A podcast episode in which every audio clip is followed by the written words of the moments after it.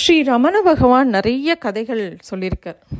அதில் ஒரு கதை வந்து பூண்டின் மகிமை அப்படின்னு ஒரு கதை. ஒரு நாள் காத்தால் திருவண்ணாமலையில் ரமண பகவான் கிருஹலக்ஷ்மி அப்படிங்கிற ஒரு தெலுங்கு மாத பத்திரிகையை புரட்டி பார்த்துக்கிட்டே இருந்தார். அப்போ தான் மனசுக்குள்ளேயே சிரிச்சுக்கிட்டு இருந்தார். அப்போ அங்கே சூரிய நாகம்மான்னு அவருடைய பக்தி, அவங்களும் ஆந்திராவை சேர்ந்தவங்க, அவங்க அங்கே வராங்க. அவங்கள கூப்பிட்டு இந்த பத்திரிக்கையை கொடுத்து, இதில் வெள்ளைப்பூண்டோட மகாத்மியம் இருக்குது பாருங்கள் அப்படின்னு சொன்னோடனே, இதை போய் படித்து பாருங்கள், பூண்டோட நன்மைகளை சிறப்பாக வர்ணித்து பூண்டு ஊறுகாய் துவையல் எல்லாத்தையும் தயாரிக்கிற விதத்தையும் விரிவாக எழுதியிருக்காங்க, படித்து பாருங்கள் அப்படின்னு கொடுக்குறாரு.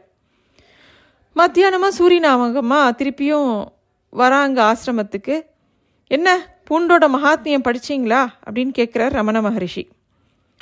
சரீரத்துக்கு அது ரொம்ப நல்லது அப்படின்னு சொல்கிறாங்க, அது உண்மைதான். அது வாயுவை கண்டிக்கும், குழந்தைகளுக்கு அமிர்தம் மாதிரி. அது உண்மையிலே பூண்டுக்கு அமிர்தம்னு ஒரு பேர் இருக்குது தெரியுமோ அப்படின்னு ரமண பகவான் கேட்குறார்.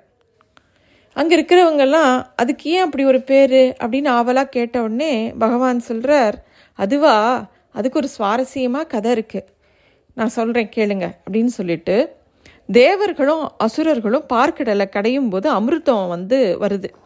இந்த அமிர்தத்தோட கலசத்தை அசுரர்கள் எடுத்துன்னு ஓடினாங்க.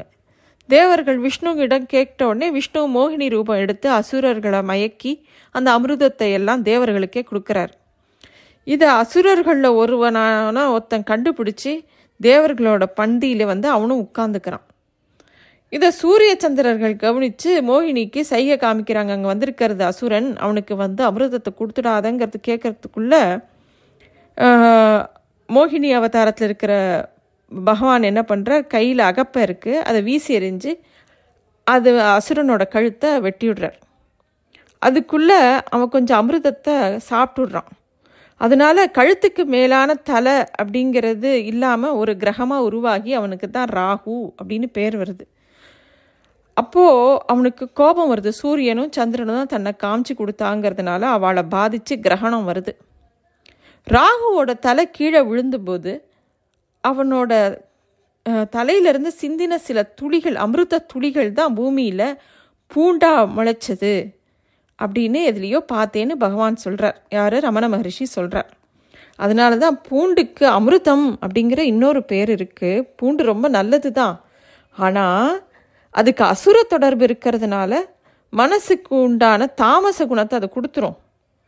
நல்ல குணம் வேணும்னு நினைக்கிறவங்க அதை கொஞ்சம் சாப்பிட்றது குறைச்சிக்கிறது நல்லது அப்படின்னு ரமண மகர்ஷி சொல்கிறார்.